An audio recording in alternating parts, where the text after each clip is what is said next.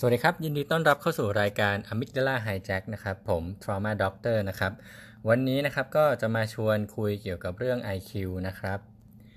หลายคนนะครับก็ยังสงสัยนะครับว่าไอไอคิวเนี่ยมันคืออะไรนะครับ แล้วก็มันมีผลต่อความสำเร็จในชีวิตของเราเนี่ยมากน้อยแค่ไหนนะครับสำหรับ IQ นะครับก็ย่อมาจาก Intelligence Quotient นะครับซึ่งก็คือชาวปัญญานั่นเองนะครับชาวปัญญาหรือว่า IQ เนี่ยก็เป็นการ วัดทักษะนะครับทางด้านต่างๆ ทั้งสิ้น 10 ด้านนะครับ ซึ่งก็จะมีอย่างเช่นนะฮะวันวัดทางข้อมูลทั่วไปนะครับ การวัดความสามารถทางการคิดคำนวณ ทางคำศัพท์ การทำความเข้าใจต่างๆนะครับ การหาความสัมพันธ์ของสัญลักษณ์ หรือว่าการประกอบสิ่งของต่างๆ พวกนี้นะครับ ซึ่งคำว่า IQ เนี่ยก็คือการวัดความสามารถในด้าน 10 ด้านของทักษะเหล่านี้นั่นเองนะครับ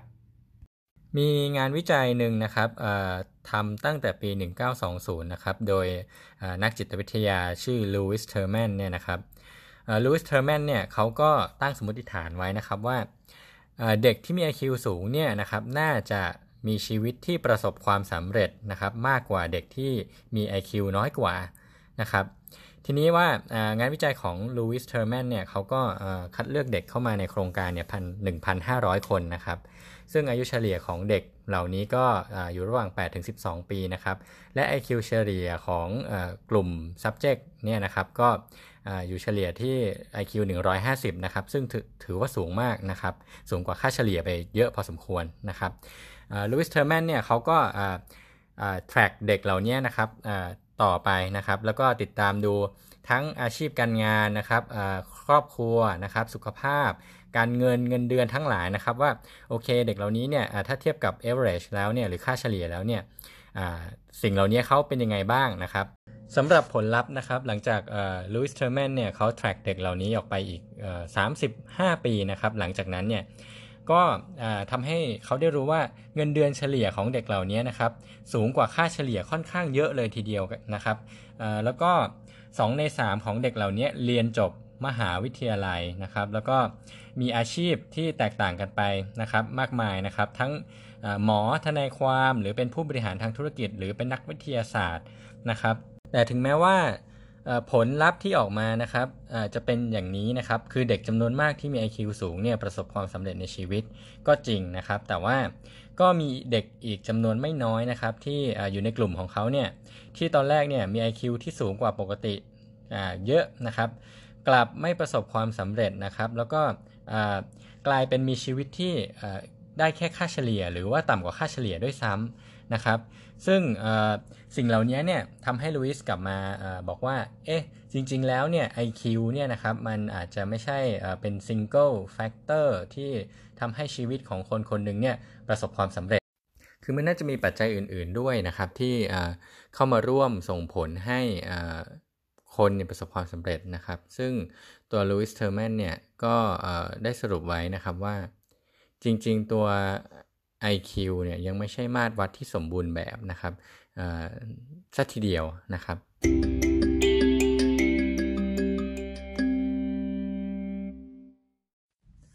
สำหรับความสำเร็จนะครับ บางคนอาจจะงงว่าเอ๊ะแล้วอะไรมันคือความสำเร็จกันแน่นะครับ ก็จะมีงานวิจัยนะครับ ที่เขาเรียกว่าเป็น Meta Analysis นะครับมันคือการนำงานวิจัยหลาย ๆ งานนะครับหลายๆเปเปอร์เนี่ยมารวบรวมนะครับแล้วก็คำนวณด้วยวิธีทางสถิตินะครับ ซึ่งเขาทำเรื่องนี้ไว้นะครับเขาได้แบ่งความสำเร็จเนี่ยก็แบ่งเป็นหัวข้อต่างๆนะครับ อย่างเช่นความสำเร็จทางการเรียนนะครับ หรือ education นะครับ หรือความสำเร็จทางอาชีพการงานนะครับ หรือว่าความสำเร็จทางรายได้นะครับ ซึ่งเขาได้จัดลำดับนะฮะความสัมพันธ์ระหว่าง IQ กับความสำเร็จของสิ่งเหล่านี้นะครับ ก็ผลออกมาเนี่ยกลายเป็นว่าอันดับหนึ่งนะครับที่สัมพันธ์กับ IQ มากที่สุดเลยนะครับ ก็คือการศึกษานะครับ คนที่มี IQ สูงเนี่ยมีแนวโน้มที่จะสำเร็จการศึกษาในระดับที่สูงกว่าคนที่มี IQ น้อยกว่านะครับอันต่อมานะครับก็ระดับ IQ เนี่ยสัมพันธ์กับอาชีพหน้าที่การงานนะครับ คนที่มี IQ สูงก็มักจะมีอาชีพหน้าที่การงานที่ดีกว่านะครับ ส่วนลำดับที่สัมพันธ์สุดท้ายนะครับ หรือน้อยที่สุดเนี่ยก็คือสัมพันธ์กับรายได้นะครับหมายความว่าคน IQ สูงเนี่ยไม่จำเป็นจะต้องมีรายได้สูงกว่าคนที่ IQ น้อยกว่าเสมอไปนะครับ แต่ก็ยังถือว่าอยู่ในความสัมพันธ์อยู่นะครับ หมายความว่าค่าเฉลี่ยของคนที่มี IQ สูงเนี่ยก็มักจะมีรายได้ที่ค่อนข้างที่จะสูงกว่าคนที่มี IQ ระดับ IQ ที่ต่ำกว่านะครับ จริงๆ แนวคิดของ IQ เนี่ยนะครับก็ได้รับการวิพากษ์วิจารณ์ค่อนข้างกว้างขวางมานานพอสมควรนะครับ จากแวดวงนักวิชาการนะครับ ซึ่งเขาก็เหตุผลว่าตัว IQ เนี่ยมันไม่สามารถวัดหรืออธิบายสิ่งต่างๆ ได้หลายอย่างนะครับ อย่างเช่น ทักษะทางสังคมนะครับ ความซื่อสัตย์ความอดทนอดกลั้น หรือว่าความหลักแหลมเหล่านี้นะครับ ก็จะมีคนที่เห็นด้วยกับ ข้อเสนอนี้นะครับ ก็อย่างเช่น Howard Gardner นะครับ คนนี้เนี่ยก็เป็นเจ้าของทฤษฎี multiple intelligence นะครับ หรือว่าเป็นความฉลาดในด้านต่างๆนะครับ ซึ่งตัวการ์ดเนอร์เองเนี่ยก็พยายามเสนอความฉลาดทางด้านอื่นนะครับ อย่างเช่น ความฉลาดทางภาษา ความฉลาดทางดนตรีนะครับ ความฉลาดการทางการมองเห็นและพื้นที่นะครับ แล้วก็มีอย่างอื่นๆอีกเนี่ยอย่างน้อยอีก 5-6 ประเภทนะครับ หรือว่า อีกคนนึงก็แดเนียลโกลแมนนะครับซึ่งคนนี้ก็คนนี้ก็ดังนะฮะคือเขาก็เสนอความฉลาดทางอารมณ์ หรือที่เรารู้จักกันว่าเป็น emotional intelligence นะครับซึ่งสิ่งเหล่านี้ก็ครอบคลุมถึงพวกคุณสมบัติทางการควบคุมตนเองนะครับ ความกระตือรือร้น หรือว่าความอุตสาหะมานะพยายามนะครับ สิ่งเหล่านี้เนี่ยก็น่าจะเป็นปัจจัยที่ทำให้คนคนหนึ่งประสบความสำเร็จขึ้นมาได้ ไม่ยิ่งหย่อนไปกว่า IQ เลยนะครับ มีนักวิจัยนะครับที่ได้ลองนำหลักการที่ว่า IQ สูงเนี่ยจะสามารถประสบความสำเร็จในวงการต่างๆ ได้มากกว่าเนี่ยลองเอาไปแอพพลายกับวงการหมากรุกนะครับ ซึ่งผลที่ได้เนี่ยก็เป็นที่น่าสนใจทีเดียวนะครับ เขาพบว่านักหมากรุกในระดับแกรนด์มาสเตอร์นะครับบางคนนะครับมีระดับ IQ ที่ ต่ำกว่าค่าเฉลี่ยซะอีกนะครับ ฟังดูไม่น่าเชื่อใช่ไหมครับ เพราะว่าหมากรุกเนี่ยเป็นกีฬาที่จะต้องใช้สมองอย่างยิ่งนะครับ มันก็จะมีงานวิจัยหลาย ๆ อย่างนะครับที่ออกมายืนยันนะครับว่าจริง ๆ แล้วระระดับ IQ เนี่ยไม่ได้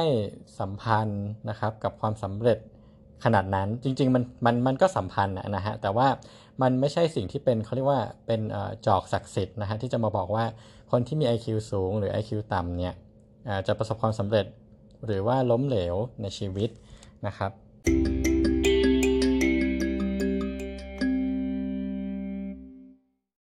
ในงานวิจัยของลูวิสเทอร์แมนเนี่ยนะครับนอกจาก IQ แล้วเนี่ยครับยังมีองค์ประกอบสำคัญอีก 3 ส่วนหลักๆนะครับที่ส่งผลต่อความสำเร็จนะครับ1นะครับก็คืออความมั่นใจในตนเองนะครับ2นะครับก็คือการไม่ยอมแพ้ต่ออุปสรรคนะครับ3นะครับก็คือ การที่เป็นคนที่มีเป้าหมายในชีวิตนะครับ ซึ่ง 3 สิ่งเหล่านี้คือเป็นสิ่งที่เทอร์แมนเขาสังเกตว่าอะถึงยูจะมี IQ สูงเหมือนกันเนี่ยแต่ถ้าคนที่มี IQ สูงและมีสิ่งเหล่า 3 สิ่งนี้เป็นองค์ประกอบนะครับจะทำให้คุณเนี่ยประสบความสำเร็จได้มากกว่าคนที่มี IQ สูงเหมือนกันนะฮะแต่ว่าไม่ได้มีคุณสมบัติ 1 ใน 3 สิ่งนี้อยู่ด้วยนะครับ มีอาร์ติเคิลของ Harvard นะครับที่บอกว่า เราจะเวลาเราสมมติว่าเราเป็นเจ้าของบริษัทหรืออะไรเงี้ยนะฮะวิธีที่เราจะ identify พนักงานที่เรากำลังจะสัมภาษณ์เนี่ยว่าเขาเป็นคนที่มีความรู้ความสามารถเนี่ยนะครับนอกจาก IQ เนี่ยก็จะมีอีก 2 สิ่งนะครับก็คืออทักษะทางสังคมนะครับแล้วก็คนที่มี passion นะครับสองสิ่งนี้จะเป็นตัวที่ทำนายได้ว่าคนเนี้ย เขาจะสามารถทำงานในบริษัทเราได้ดีนะครับ แล้วก็เป็นคนที่น่าจะประสบความสำเร็จสูงนะครับในบริษัทเรานะครับ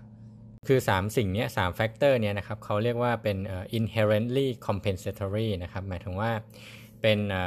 สามสิ่งที่จะต้อง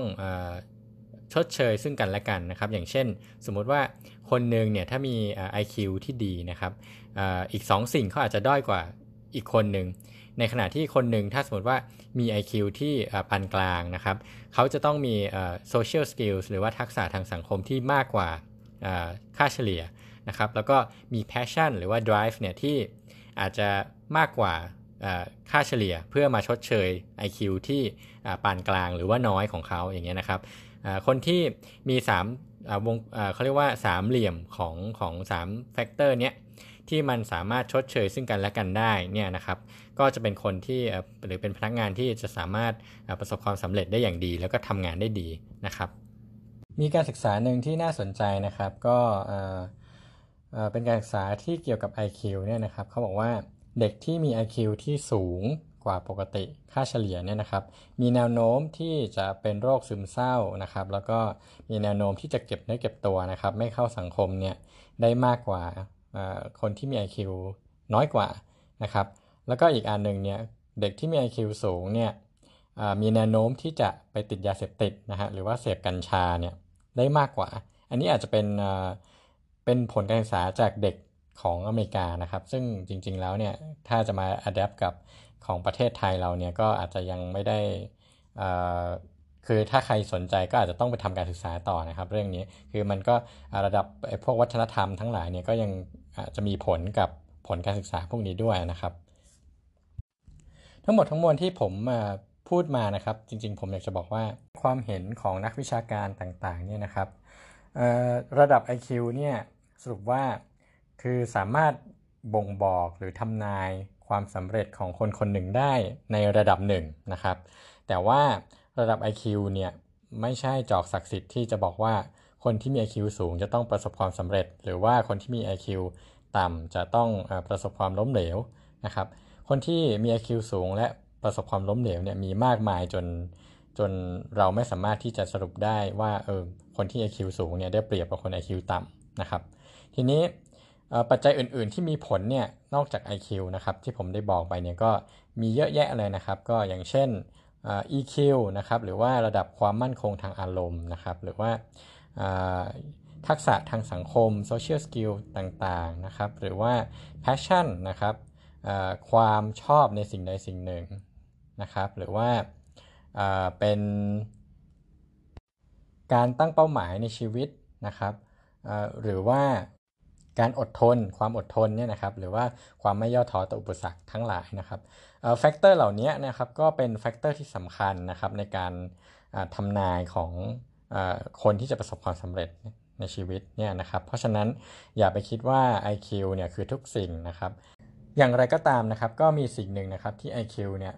บอกได้แน่นอนทำนายได้แน่นอนนะครับและแม่นยำด้วยก็คือความสำเร็จทางการศึกษานะครับคนที่มี IQ สูงเนี่ยก็มักจะเรียนได้ดีนะครับแล้วก็ประสบความสำเร็จทางการศึกษาได้ดีกว่าคนที่มี IQ ที่ต่ำกว่านะครับอันนี้ก็เป็นสิ่งสิ่งที่ IQ สามารถทำนายได้แม่นยำ นะครับอีกสิ่งหนึ่งที่ไม่ใช่ IQ นะครับที่ผมอาจจะยังไม่ได้พูดไปก็คือเรื่องของ personality trait นะครับหรือว่าลักษณะทางบุคลิกภาพนะครับที่มีผลต่อความสำเร็จในชีวิตนะครับ เดี๋ยวตอนหน้านะครับผมจะมาอธิบายว่าเอ๊ะบุคลิกภาพเรามีกี่อย่างนะครับ หรือว่ามีบุคลิกภาพแบบไหนบ้างนะครับ ที่น่าจะส่งผลให้เราเนี่ยประสบความสำเร็จในชีวิตนะครับ